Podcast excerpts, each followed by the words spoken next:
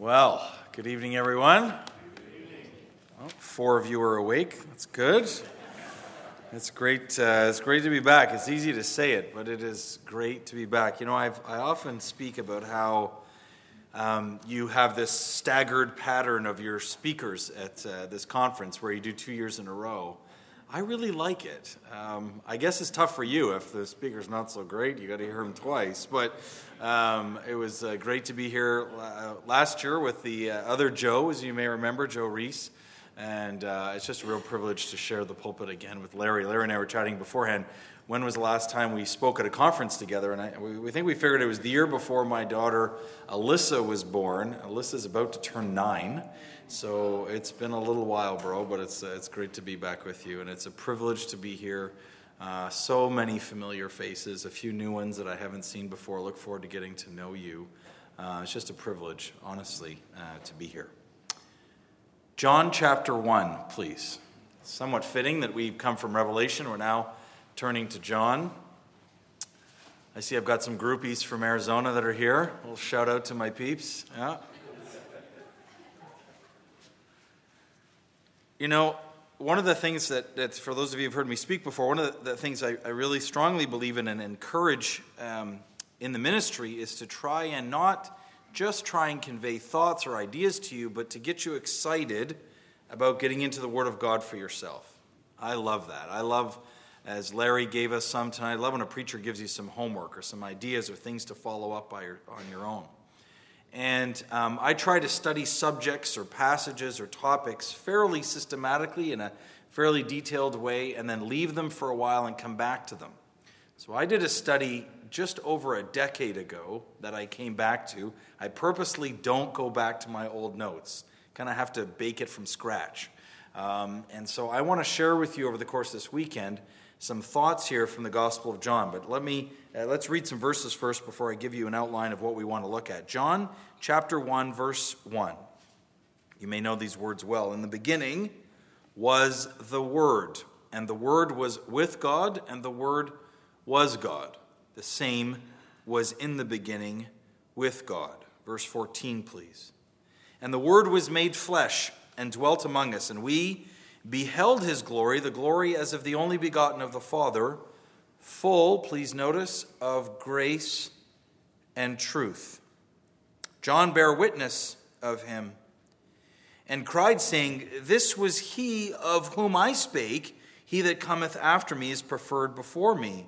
For he was before me, and of his fullness have we all received, and grace for grace. For the law was given by Moses but grace and truth came by Jesus Christ. No man hath seen God at any time, the only begotten Son, which is in the bosom of the Father, he hath declared him.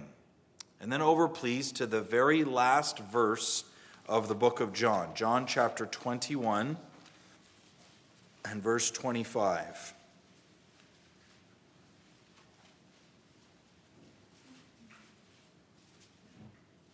John writes, last verse, and there are also many other things which Jesus did, the which, if they should be written every one, I suppose that even the world itself could not contain the books that should be written. Amen.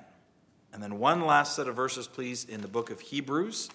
Hebrews chapter 11, well known chapter in many respects, possibly brand new to you. But some beautiful verses here. We're just got to focus a few verses uh, in Hebrews 11, starting at verse 23.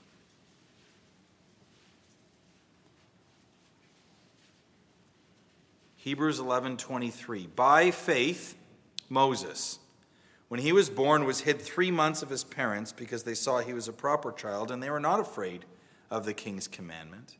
By faith Moses when he was come to years refused to be called the son of Pharaoh's daughter, choosing rather to suffer affliction with the people of God than to enjoy the pleasures of sin for a season, esteeming or valuing, if you will, the reproach of Christ greater riches than the treasures in Egypt, for he had respect unto the recompense of the reward.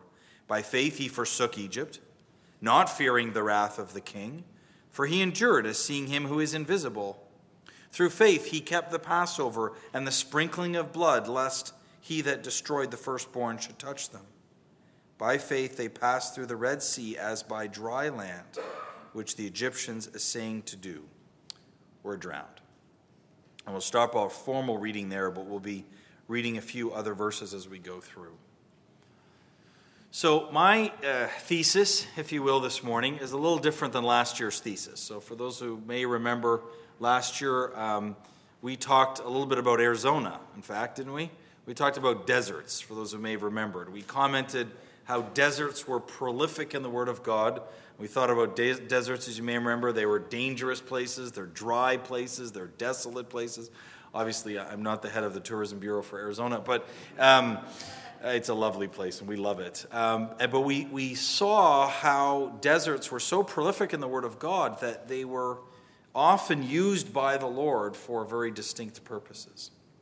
And we tried out of that to, to make some very practical statements, some encouraging things to think of it as a place of separation, a place of nourishment, uh, a place of being alone with the Lord. Well, this year I want to turn our focus a little bit here to center in the Gospel of John, much like Larry is giving us, if you will, a balcony view of the book of Revelation. In one respect, I want to give you a balcony view of the Gospel of John, but with one major thread. You know, and, I, and I say this frequently, but I think it's so important. You know, the Word of God was written in books, right? I mean, the chapter divisions are you know, administratively helpful, but the Word of God was written in books, and I encourage you to read it in books. You know, one of the things we used to run a leadership camp years ago at the very camp that Heather and I met. Um, we would assign all of the campers one of the smaller books of the New Testament Galatians, Ephesians, what I call the 15 minuters, right? I mean, there's none of those books that take you much more than 15 minutes to read. And we insisted that they read it each day without interruption, trying to ignore, if you will, the chapter or uh, verse differences. In fact, I have a Bible at home because most of you, if you look at your Bible, it look most of them have every verse as its own paragraph, and sometimes you have it breaks the sequence of it. I have this, this Bible at home, which is great because it just has it in columns where there's no paragraph break for the number of each verse. It's very small. Not that it's bad to have it like, like we have it here, but it gives you a greater flow. And so we encourage these campers, are or basically mandated, you know, you'll read it and you'll like it. But we, um, we encourage them, and it was striking to us how much they discovered at the end of the two weeks that they hadn't even seen the first few days. As some of you have heard me say, I really don't like to preach on a passage until I've read it about a hundred times. Now, it's not that there's something magical about a hundred, but it gives me a sense that I've actually got the opportunity to, to read what it says. And in a day where we all have collective ADHD, if you will, where we're always distracted, we're always short term reading of this or that. You know, not to bore you at length with this, but I came from Washington, D.C. today. I was uh, uh, reviewing grants there, and one of the things that I do for one of the, the our organization is I, I, lead their media efforts or their communication efforts because I do a lot of media stuff and interviews and so on. And it strikes me, even 20 years ago, um, we used to call a, a sound bite uh, on the news. We used to talk about the 21 second sound bite, which is to say that if the president, for example, today was giving a speech and the newscaster was reporting the news they would come and say, you know, President Obama gave a speech today on the economy, and then they pan to the president, and you'd listen to the president for 21 seconds, and then the broadcaster would, you know, the typical, and back to you, Connie, and they would go, okay, that was a joke, all right? Anyway, they go back to the anchor person who would, who would continue the news. Do you know that the typical soundbite today is eight seconds? Now, that's not a bad thing, but I'm not encouraging you to watch the news tonight, but if you do watch the news, notice that. When they go to a different uh, uh, uh, major um, event of the day, literally eight to 10 seconds is what they'll pan to. And that can happen to us. And it can happen to us when reading our Bibles. We get distracted. I really encourage you to read a book in its entirety, start to finish. There's no book of the Bible, genuinely, that will take you longer than watching a full movie. That's maybe a sobering thought. You know, the time you spend watching Monday Night Football, you can read the book of Genesis or any of the longer books of the Bible. And in fact, for those from our, our assembly in Arizona, these poor folks, um, what we've decided, what I've decided as and working with the elders, that um, every time I speak, we're just choosing one book of the Bible and we're systematically working through 66 books. We just did Ezra a couple of weeks ago, where we just try and give an overview of a single book. So, in a sense, I want to give you an overview of the Gospel of John this weekend. But instead of giving you the whole balcony view of all of the features, because of course that would take much more than a weekend, I simply want to pull out one critical but beautiful theme. The theme, of course, is the superiority of the Lord Jesus. But how so? If I said to you right now, prove to me that the Lord Jesus is great, how would you do it? Well, with the roughly 100 people, say, in this room, we probably could come up with 100 different ways, couldn't we? We could, if you focused it in the Gospel of John, you could say, well, why don't we look at the miracles of the Lord Jesus? Why don't we look at the great I am statements of the Lord Jesus? Why don't we look at something that people often don't notice explicitly in the Gospel of John, the travels of the Lord Jesus? It's a very interesting book in talking about the way the Lord moves. He's doing a series of circles, if you will, throughout uh, the land of Israel. Um, we could look at literally innumerable threads in this beautiful masterpiece tapestry of the Gospel of John. Well, I want to pull out one of those threads. My, my thesis, as I say, is this that every time an Old Testament character is mentioned in the Gospel of John, they're mentioned explicitly to demonstrate that the Lord Jesus is greater. Every one of them. And they're not just randomly pulled we're not going to have time to go through every Old Testament character that's mentioned this weekend, but we're going to hit the, the majority of them. We're going to, for example, tonight think about Moses. Tomorrow we'll think together about Elijah, David, and Abraham. And Sunday, Lord willing, we'll talk together about Jacob and Joseph. It's a systematic, if you will, almost, if I could put it this way, a legal argument it's as if you're my jury, if you will, Your Honor, and I have to prove to you unequivocally that the Lord Jesus is greater. And I'm going to start with Moses because Moses is the most referenced character in the Gospel of John outside the Lord Jesus himself. 13 times we read of Moses. And to the Jews, Moses was a central figure. But then we'll turn to perhaps the greatest prophet of all time, Elijah. If you're going to prove the Lord Jesus is greater, you better start lining up some prophets. So here is a great prophet.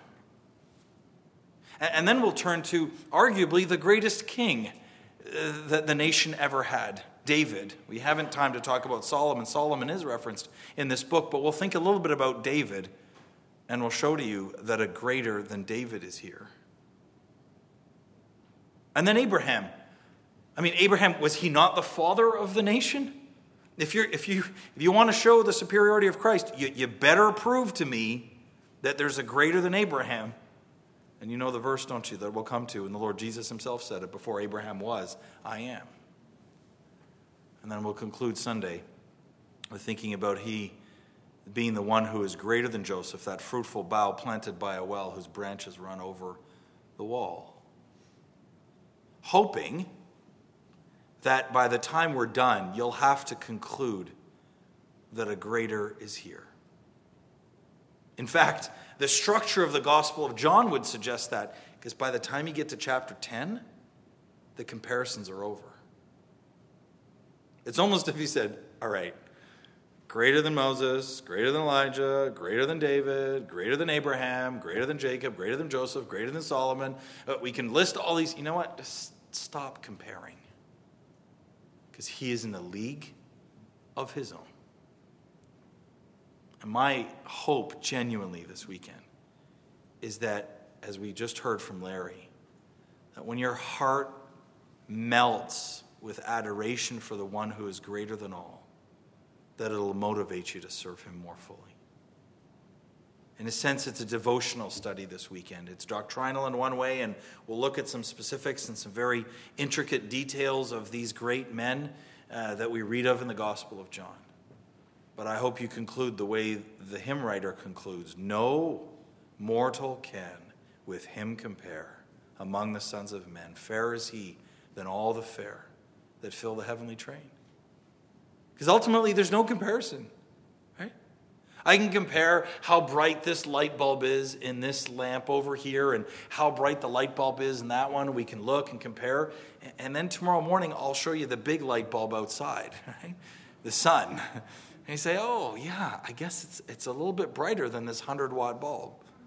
And no disrespect to Moses and these others, because we're going to see great things about them.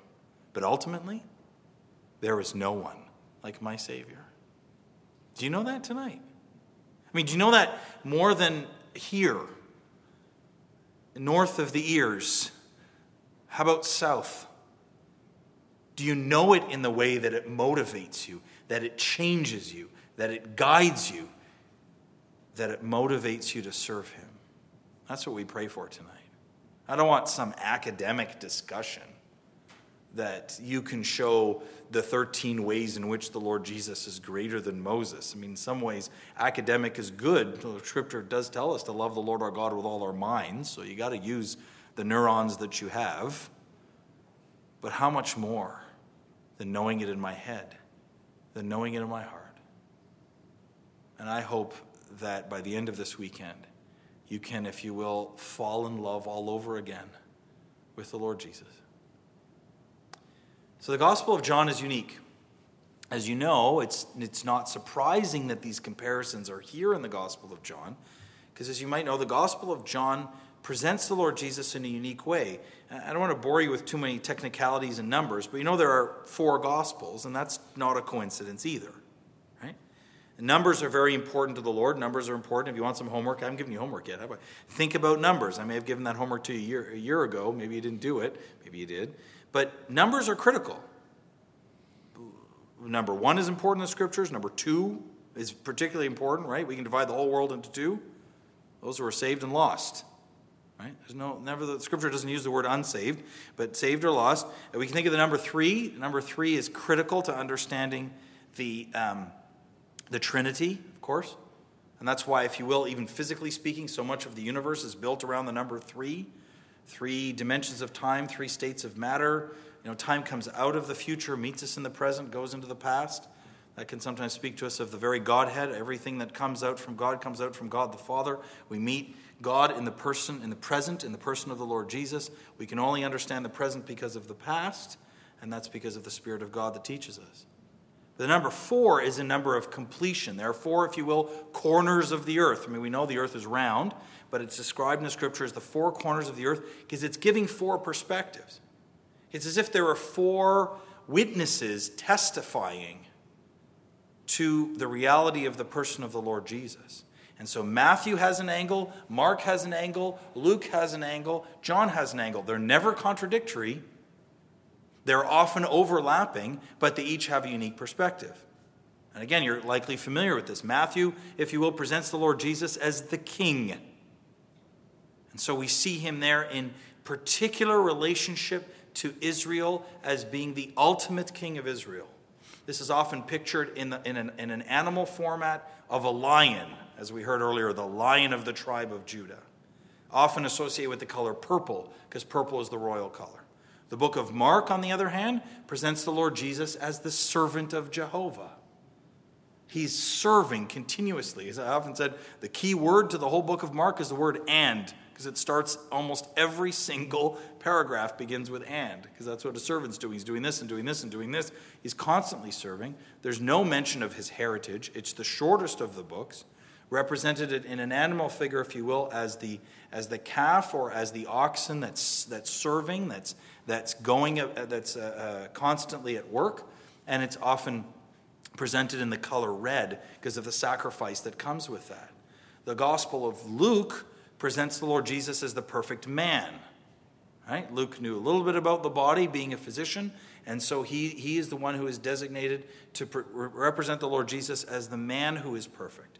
The, the figure, animal or, or human figure, is that of the face of a man, and the color most often associated with Luke would be the color white, because he's sinless, spotless, without sin. And finally, there's the Gospel of John that presents the Lord Jesus as the Son of God. So if, if, if the Gospel of Luke presents him as the Son of Man, here he is the Son of God. In perfect unison, we see the God man, if you will. And here in the Gospel of John, we see him uh, in animal figure, if you will, as the eagle, the one whose dwelling is above, and the color is the color blue of the sky, again, of heavenly origin, not of earthly origin.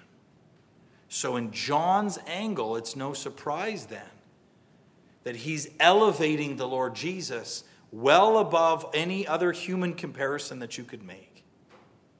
And so, hopefully, with each of these individuals, we'll see they were great men and they did great things. And in fact, that's why we read Hebrews 11 to see these wonderful things said of Moses. Because Moses did value and understood that the suffering that he would undergo for the sake of Christ was so much more valuable than anything Egypt had to offer. And you know, when you come to Claremont, you got to be careful what you say about Egyptians. But um, yeah, that's not awkward. Um, so, but everything that Egypt had to offer, he knew that there was something superior, that there was something better. But nonetheless, a greater than Moses is here.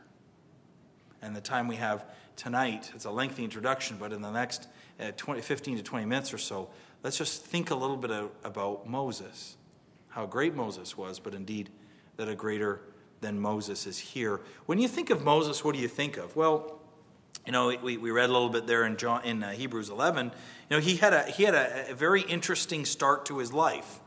There were some very special circumstances uh, to the start to his life. And, and even at that, uh, when we heard, that, we read in John 11 that by faith his parents kept him. You know, that there was something unique from his very birth. Of course, we could, we don't have time, but we can compare it to the birth of the Lord Jesus, a miraculous birth of the Lord Jesus. And we have, a, if you will, almost a miraculous survival of, of Moses uh, because he was under the curse, if you will. Um, he was prepared in a very interesting way. We talked about this last year. We saw that almost every major character in the Word of God that was used of the Lord in service had a period of time in the wilderness that they had to be prepared. And Moses had a very unique, if you will, dual preparation. He, he was prepared in the court of Pharaoh in, in the most intellectual and luxurious accommodations possible. And then he was sent out with the sheep in the wilderness. Right? One of these things is not like the other, right? But he had both, and both of them are what prepared him. And of course, thereafter, Moses had tremendous leadership. And in those ways, we could compare him to the Lord Jesus, could we not? His divine birth, his, if you will, preparation in the throne room of heaven, but also on this planet, even into the wilderness. And as we were going to see in some of the verses that we read, there's no doubt that the Jews thought of Moses as, a, as their leader spiritual leader. Well, there is no greater leader, as we'll see in a moment, than the person of the Lord Jesus himself. And so it's no surprise then, and this is actually what launched me into do this study. I still distinctly remember the day uh, Willie Burnett, for those of you who may know him, was giving a, to- uh, giving uh, a message on an entirely different topic. And he said, I'm really fascinated by how many times Moses is mentioned in the Gospel of John. That's all he said, and he moved on to another statement. Well, that was good homework for me, and that's when I started looking into all these references. And in fact, we could almost argue that the whole of the Gospels, when compared to the whole of the Pentateuch, the first five books of the Old Testament and the first four books of the New Testament, that in fact there's a very interesting comparison between them. Five, you know, I didn't go through all the numbers. Five is also an important number in the scripture, and I'll let you figure out what five means. But here are the five books of the law Who's the primary character in those five books? There's lots of characters, especially in the book of Genesis, but really, the dominant character in the first five books of the Old Testament is Moses. Who's the dominant character in the first four books of the New Testament? Evidently, the Lord Jesus. How does the, how does the, the Pentateuch end? It says, well, there was really no man in all the world like Moses. He's the meekest man in all the earth. How does the Gospel of John end? Well, we read it, didn't we? There's really no one like the Lord Jesus. If all the books could be written that were written, then the world couldn't contain the whole. We think of, of tremendous miracles that were associated with Moses' life, and you can compare uh, the plagues even to the miracles of the Lord Jesus. And the connections are many and intricate, complicated, but take, your, take the time to do it, and you'll find that there's a beautiful connection between them. And so it's no surprise then that so much of the Gospel of John is dedicated to demonstrating that the Lord Jesus is greater than Moses. And we read the key statement, didn't we? For the law came by Moses, but grace and truth came by Jesus Christ. And let me tell you, I am so thankful tonight that I am not under law, but I'm under grace. If I were under law, well, one, I wouldn't be here tonight. Neither would any of you. Praise God. We've been delivered from that and we have a salvation that exceeds a list. And so this comparison is beautiful between them. But you think of all the things, and, and, and you know, I, I, literally wrote down lists of things that we could um, appreciate about uh, Moses, but I've narrowed it down to four things. So let's look at just four things together that define, if you will, Moses, and that way we can see in each case that the Lord Jesus was greater. Number one, Moses delivered them from Egypt. Did he not?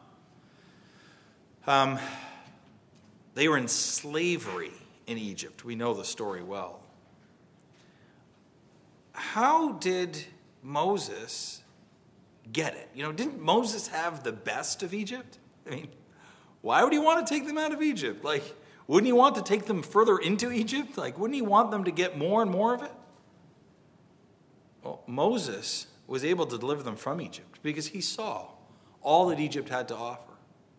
I can almost imagine saying, I can almost imagine Moses, because of his wonderful connection to the Lord and because of the verses that describe it in Hebrews 11, saying, um, Is that it? Right? Is that, is that the whole menu? Have you ever gone to a restaurant and they give you a menu? And you're like, like wanting to flip through pages, but no, no, sir, it's just that. You're like, like, no disrespect, but that's it? I've got like two choices, right? And, and, and not to make light of it, but in many respects, I, I kind of think of Moses that way. Sort of walking around, looking at all the gold. And look, you want gold, like go to the museum in Cairo. I went there when I was a child. I haven't been to Egypt now in over 20 years, but uh, some of you know my parents came from there. Um, I mean, just from the tiny one little tomb of a really unknown pharaoh that somehow escaped all of the pillaging of hundreds of years of thieves, we have this unbelievable collection of gold and jewelry and incredible things that we have from Tutankhamun. I mean, he, with, with respect, was kind of an unknown phenomenon. You can imagine the riches that surrounded this. Anything he wanted was at his disposal. What if I offered that to you tonight? Honestly. I mean, just think about it for a minute. Just let me be a little bit facetious with you. And just let's pretend that you had an unlimited bank account, that you could live anywhere you wanted to, that you could have literally anything you wanted. What would you want? Where would you be? It's sobering sometimes to think about that, isn't it? As we often said, work is a mercy from God, right? Imagine how much trouble we get ourselves into if we didn't have to work every day. And here's Moses, and he has it all. But he esteemed something more valuable. That's the key word, not only to the book of Hebrews in general, but specifically to Hebrews 11, is the greaters and the betters. Notice how many there are of them in Hebrews 11 next time you read them. And really, in some ways, you could compare the Gospel of John to the book of Hebrews. That doesn't get done very often, it's a lot of work. But what the Gospel of John is demonstrating, of course, is the superiority of the Lord Jesus. The book of Hebrews, which is designed, of course, for the Hebrews, is trying to demonstrate to them that the Lord Jesus and the faith that he brings is superior to their Jewish faith. And it's at times incredibly detailed, but with the same conclusion that the Lord Jesus is greater, greater than the prophets, greater than the angels, greater than the sacrifices. They all pointed to him. And so Abraham, uh, Moses could see all that the world has to offer and says, I want something better, just like Abraham wanted something better. Abraham wasn't interested in going down to, to, to Sodom and Gomorrah like his nephew, because he'd rather sit in his tent and have dinner with the Lord Jesus. And he did. The Lord came to his house and he cooked for him. Gentlemen, if the Lord came to your house tonight, could you cook for them? I could fry an egg. I could uh, warm up some toast. but there he enjoyed company with the Lord Jesus himself. Why was Moses able to deliver them out of Egypt? Because he had something better. You will never, if you will, on a day to day practical basis, reflect the fact that the Lord has delivered you from Egypt until you realize that what the Lord has for you is better than what Egypt has. And how often, just like the Jewish nation, we've been delivered out of Egypt, they're out there in the wilderness, and what's the first thing they said when, when things got a little bit tough?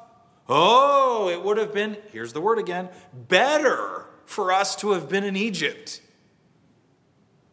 Really? You'd rather go back to the slavery than to have the freedom that you have now. May it not be said of us as believers that we want to go back and, and, and long for the things that they long for in Egypt, as you've all heard me say, all the things that give you bad breath, right? The garlic, the leeks, the onions. I mean, you need some mince when you go over to Egyptians for dinner, right? But they wanted to go back to it, but Moses had delivered them. Moses delivered physical people from a physical nation. A greater than Moses is here. He's delivered you from all of that. Don't go back to it. He's elevated us with a citizenship without slavery, that we needn't be slaves to sin, that we needn't be under the domain of the prince of the power of this earth but that we have a king who will lead us. A king who, as we're going to see in a moment, feeds us and cares for us every step of the way. It wasn't a void that they were going to. It wasn't like, oh, okay, let's just get out of Egypt. Right? We didn't just turn from idols, as we read in the New Testament. We turned to God from idols. It's, it's bringing us to something more, to something better, as we've said before a greater than Moses is here. Well, a second great thing about Moses, not only to deliver from Egypt, he's known for his leadership in three ways. Leadership point number one, he turned them from unbelief. Remember the idolatry that they were involved with? I mean, they didn't they weren't gone for long. I mean, you look at these people, they keep making this. Do you know anyone else like that? Right? I know. Me, right? Because I know me. And here Moses had to stand against their idolatry. He had to have them see that it was the very God that miraculous. And you think, wait a minute, how can they turn to these idols? They witnessed the miracles. They saw what it was like to walk across dry land.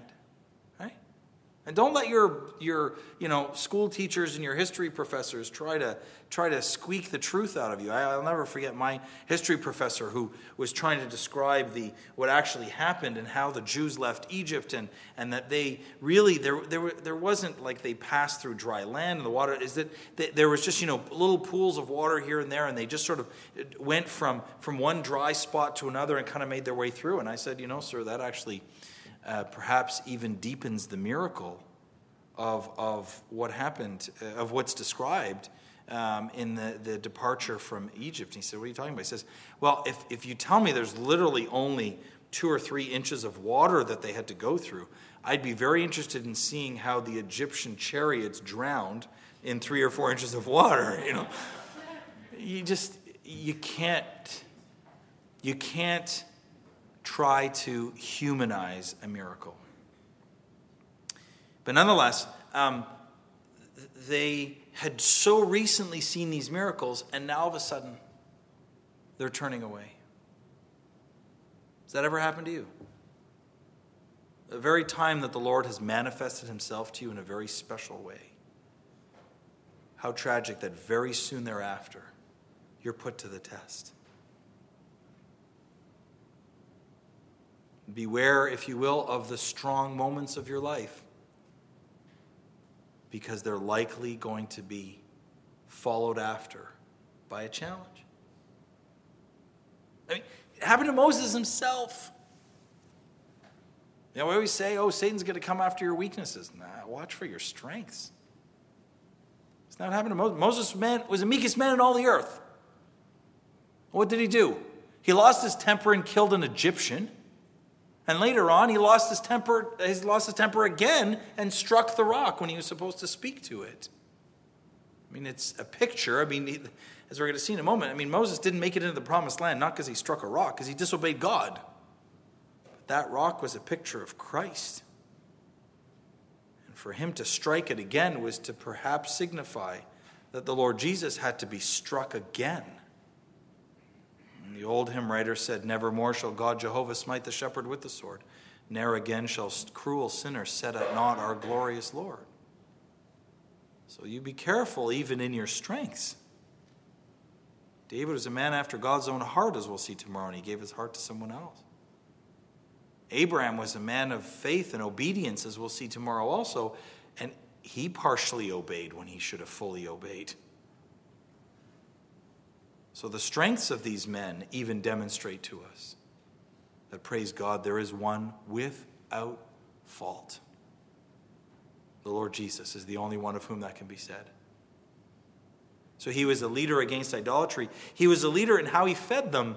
Just quickly go to John 6, just for, for a verse or two there.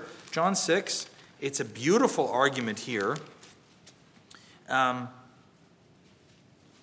where the Lord Jesus is using the feeding of the, his people as an example as to how he is greater. So, verse 31 of um, John 6 says, Our fathers did eat manna in the desert. As it is written, He gave them bread from heaven to eat. Then Jesus said unto them, Verily, verily, I say unto you, Moses gave you not that bread from heaven, but my Father giveth you the true bread from heaven. For the bread of God is he which cometh down from heaven and giveth life unto the world. And this launches, we won't take time to read it, this launches into a very complex and lengthy discussion that culminates in verse 48 when he says, I am the bread of life. Your fathers did eat manna in the wilderness and are dead. This is the bread which cometh down from heaven, that a man may eat thereof and not die. I am the living bread which came down from heaven. If any man eat of this bread, he shall live forever. And the bread that I will give him, will give uh, is my flesh, which I will give for the life of the world. And this led to a division. In fact, you can look at the times in the Gospel of John that the Lord Jesus divided people I mean, the Lord Jesus, in one respect, is the ultimate unifier in that he brings all into one body. But he think, think not that I come to bring peace on earth, nay, but rather division. There's a lot of division going on, sadly, in the Gospel of John. Three specific times you want to notice the word division in the Gospel of John. I'm kind of doing your homework for you, but look, look at those and see how the Lord divided people. And what he's saying to them is, says, Look, Moses gave you food in the wilderness. It's food that lasted a day. In fact, they made it pretty clear. The Lord made it clear, didn't it, that it didn't last more than a day. They didn't have a refrigerator, right? And they were so dependent on the Lord, they had to be refed every day. Well, if, if what Moses did in the physical, the Lord does in the spiritual. Moses fed them physical food. The Lord Jesus is longing to feed you. Are you feeding? I sometimes picture it in my head, because I have a weird head, um, that the Lord Jesus every day prepares a feast before me. And I'm so busy running around, doing this, doing that, occupied with other things, that I walk right past the meal. Have you ever had that happen to you? Where you've worked really hard to prepare a meal for someone and they didn't appreciate it or they just kind of walked past it or am I speaking English here? Does anybody else understand what I'm saying? I, it's really a disconcerting feeling, isn't it? And it's more than just a feeling, but I do sometimes wonder. And yes, feeding involves our work and digging into the Word of God. I get that. But I sometimes think that the Lord is preparing a feast for me. And I'm going off and eating fast food from the world. I know the analogy is not perfect, but He's prepared this beautiful meal, and I'm eating the garlic and leeks and onions from Egypt. What are you eating? How has your diet been this last week? You know, my patients ask me almost on a daily basis how their diet may be connected to their cancer. How has your spiritual diet been since last Friday night? Because let me tell you, what you eat is what you are. It will affect you. Thirdly, Moses was a leader uh, by uh, standing against unbelief, by feeding them and number three, by healing them. John 3, you know this verse well. I needn't, uh, you needn't turn to it. Verse 14, and as Moses lifted up the serpent in the wilderness, even so must the Son of Man be lifted up. The serpents were there, they're in trouble, they were dying. Physically, they just had to look up. Look and live, as we sing. O sinner, live. Look to Jesus now and live. What Moses did physically, the Lord Jesus does spiritually. If I be lifted up, I will draw men unto myself. Moses might have healed a few serpent bites. The Lord Jesus can heal you and heal and bind your wounds in a way that no one else can. Have you tasted of that? I'm not just talking about the physical wounds that you have. It's not beyond him to do that, too, of course. But who of us, who of us in this room do not have scars that go well beyond your physical body? Those hurts, those pains that other people might not even know about. He cares and He can heal. He has that authority, He has that power. Oh, yes, in a sense, He's healed our greatest illness of sin. But sin has sin is such a horrific illness that it manifests itself in so many different symptoms, as we in medicine call signs and symptoms in the body. But the Lord Jesus has answered every one of them, including a new body that He has on order for you. The Lord Jesus heals. Have you allowed Him to do that? Again, I picture in my mind the Lord Jesus standing there with all of the healing equipment and medicines that we need we're just rushing off. You know, I have a few patients like that. You know, oh yeah, no, I'm fine. I don't need anything, doc. I'm I'm okay. You know, denial is one of the diagnostic criteria of somebody having a heart attack. Actually, oh, it's just a bit of indigestion. You know, just wash it down with a diet coke. I'll, I'll be okay. Because it's often central to the disease itself, and yet the Lord is longing to heal you.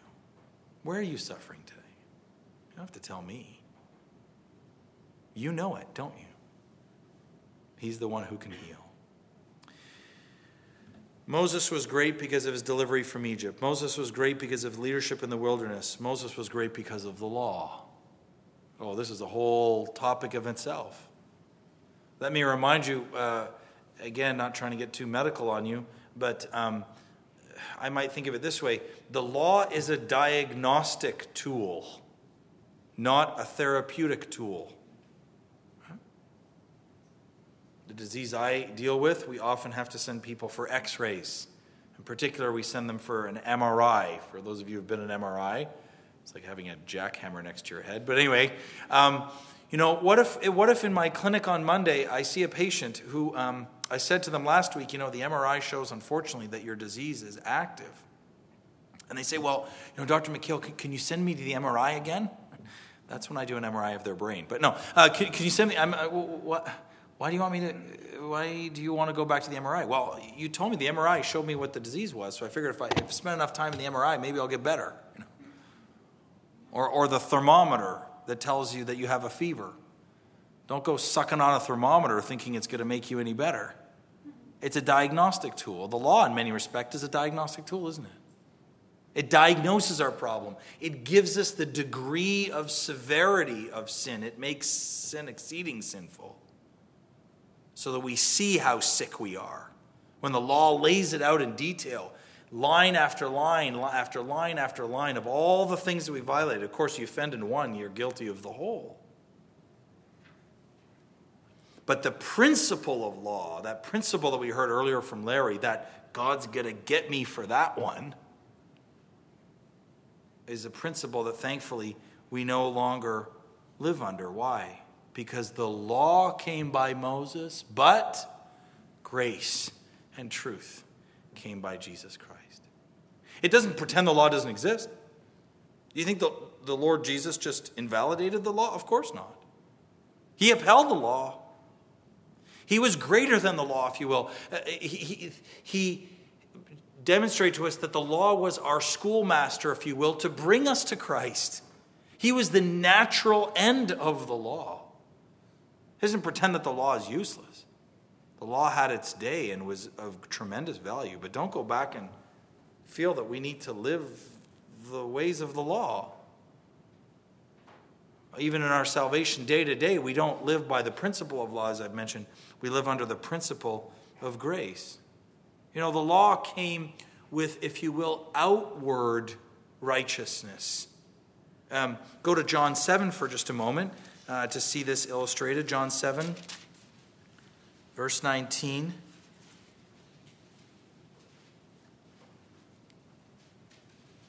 Did not Moses give you the law? And yet none of you keepeth the law? Why go ye about me to kill me? The people answered and said, Thou hast a devil. Who goeth about to kill thee? Jesus answered and said unto them, I have done one work, and ye all marvel. Moses therefore gave you gave unto you circumcision, not because it is of Moses, but of the fathers, and ye on the Sabbath day circumcise a man. If a man on the Sabbath day receive circumcision, that the law of Moses should not be broken, are ye angry at me because I have made a man every whit whole on the Sabbath day? Judge not according to the appearance, but judge righteous judgment. So the law emphasized the external appearance, the outward righteousness, the, the act of circumcision. They're saying, he said to them, you, you think that's more important than saving the health of this man and making him whole? What Moses could do physically, the Lord has done spiritually. Do you think he's made me just outrightly righteous? I'm not even that outrightly righteous anyway. But do you think that's all? Do you think that's what the point is of, of becoming a Christian? So that you can kind of look nice and cleaned up and, and show up to meeting and, and say the right things and, and sing the right hymns and know the right words? Of course not. He has changed us from the inside out. I'm looking forward to hearing Larry's testimony again, although I may have heard it once or twice. But you know, I think you have justification in saying it's changed, bro. Not, not that she died in it, but it's changed because, you know, when Paul gave his testimony, it changed. The brightness of the light got brighter as he came to appreciate it all the more. And how marvelous that I can tell you that I was lost, but now I'm found. I was blind, but now I see. Salvation is not about just putting a cover over your sin. It's exposing the sin for what it really is and genuinely curing it. I'm so thankful for that. We think of so many of, if you will, the religions of the world or, or the external view of Christendom. And I'm not trying to pick on one group per se, but oh, it's all about the externals, isn't it? The robes and the incense, and it's all about what, what people feel good on the outside. I'm so thankful that my Savior, my greater than Moses, has changed me from the inside. The law couldn't do that. The law didn't have the authority or the power to do that. Our time's going quickly, so I'll let you look at this. Uh, uh, look, look at this uh, more fully on your own. But um, let me give you one more example of how the, the law, uh, the, the Lord Jesus is superior to the law. The law was in written. The Lord Jesus spoke words. Uh, in in in um, chapter five, for example, he says, you know, you look at the written words of Moses, what was written down, and you see my words, or you hear my words. You know, it's harder to speak than to write, if you will. You got to write something down, you got time to correct it and edit it and fix it. You know, I write a lot of scientific papers. In fact, I submitted one early this morning because it was due this morning. And uh, Heather um, hated the fact that when I was doing, I shouldn't share this with you, especially if you're a student. For students in the room, just plug your ears for a minute. Um, you know, while I was doing my what we call multiple myeloma fellowship, um, when I was had finished my my training and wanted to focus on one cancer, you know, kind of just for kicks, I, I did a master's degree at night. Um, Heather has told me I, will, I can never, I can't get any more degrees. Like I told her the other, uh, a couple few years back, I'm like, why don't I just do a law degree? It'd be kind of interesting. And she's like, no, stop. And and you know, with the masters, we'd always have a lot of of, um, of deadlines. And I used to say, well, if I have to write a big paper, I'm going to leave it until two days before it's due because that way I know I won't spend more than two days on it, right?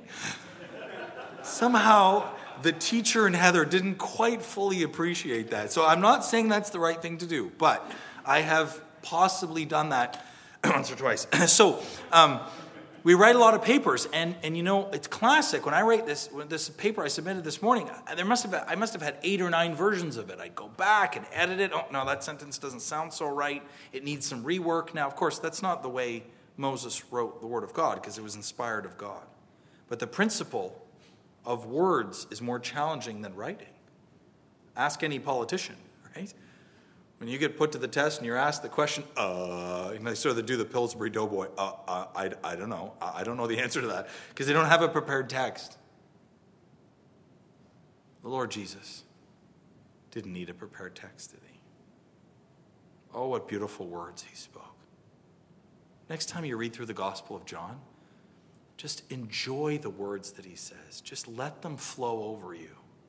It's remarkable. And the final point about the law the law judges. And I'm not in any way undermining the judgment of the Lord Jesus. But oh, how the Lord brings compassion. And it culminates, you don't need to turn to it, but it culminates in John. Remember, that's our text today. In John 8, doesn't it? Here's this woman caught in the very act of adultery. They bring her out in public. Of course, they didn't bring the man she, if she was very caught in the very act, she uh, clearly didn't have time to get fully dressed. She may have just been wrapped in a blanket or a towel or something. And they come and bring her to the Lord Jesus and says, Moses tells us that we should stone her. What do you say? Seems like a catch 22, doesn't it? Almost seems that no matter what the Lord Jesus says, he's going to offend either the Romans or offend the Jews and possibly even offend Moses. You know, and the story goes that they had, um, all the people around her had two eyes, right? One eye glaring at her, and the other guy glaring on the ground looking for a stone so they could pick up and stone her. How beautiful that the Lord Jesus knelt down and wrote on the ground. I don't know what he wrote. Let the theologians debate that. I do know that there are a few times when the Lord Jesus, or when God's hand was writing something. Homework number seven. And you know why I think he did that? So that he could distract them from staring at her. And you know the beautiful words that he spoke? So powerful he that is without sin, let him cast the first stone at her. They all walked out. He didn't condone it by any means. He told her to sin no more. But what compassion of the Lord Jesus. Isn't that what the Lord Jesus did for you and me? Didn't he take the eye of judgment off of you and put it on himself? All those people looking around for stones were now looking at the Lord Jesus as he knelt down and wrote on the ground. Oh, a greater than Moses is here. And I'll conclude with the fourth great thing about Moses. Not only was he deliver them from Egypt, not only did he demonstrate leadership in the wilderness, not only did he provide them the law, he brought them to the promised land. Would have been a great thing for Moses, wouldn't it? You've been in the wilderness for 40 years with these belly aching, unhappy people. Finally get them to the promised land? Almost. As we know, he brought them just to the cusp. And as we commented before, because of his disobedience, the Lord said no to his prayer. No, Moses, you're not coming into the promised land. Well, we know, of course, the Lord did ultimately grant that prayer 1,500 years later when he allowed Moses to come in with Elijah at the Mount of Transfiguration, which was beautiful. And by the way, um, if the Gospel of John presents the Lord Jesus as the Son of God? Why is it the only gospel that doesn't make reference to the Mount of Transfiguration? If you know the answer to that, tell me later. But here's Moses, and he brings them to the very cusp because he couldn't finish what was started. Oh, praise God. We have one who is the author, finisher of faith who went, our Joshua, who went to the end and finished the work that was given him to do. So that you and I don't have to stand on the edge of the promised land just looking and going, hmm, maybe we'll get there. No, we're there because he's brought us into the land of victory. I'm so thankful that my Lord Jesus has brought me there. So that's just one character. That's just Moses. There's so much more, of course, we could say of Moses, but I hope that I've convinced at least one or two of you that there is one who is greater than Moses, that the Lord Jesus is greater than all. Lord willing, tomorrow, as I say, we'll spend some time with Elijah and David and Abraham and try and similarly demonstrate to you that a greater is here. Let's pray. Father, we're so thankful to be here tonight. We're grateful that our Lord Jesus has no comparator, that he is greater than all. And Father, we pray that we wouldn't just know that in our heads, but that we would live that. We would reflect that. We think of all of the assemblies that are represented here, and we're thankful for our gathering tonight. And we pray that we would take these thoughts, these wonderful appreciation of the Lord Jesus in the book of Revelation, indeed, the one who is the first and the last. And Father, indeed, the one who is greater than Moses. Help us to bear these things in our hearts. Father, we're, we're grateful now for our time of fellowship. We're thankful for the refreshments that have been prepared for us. Bless them to us and bless our time and our conversation as we enjoy the fellowship that we can only have because of the Lord Jesus. In his name.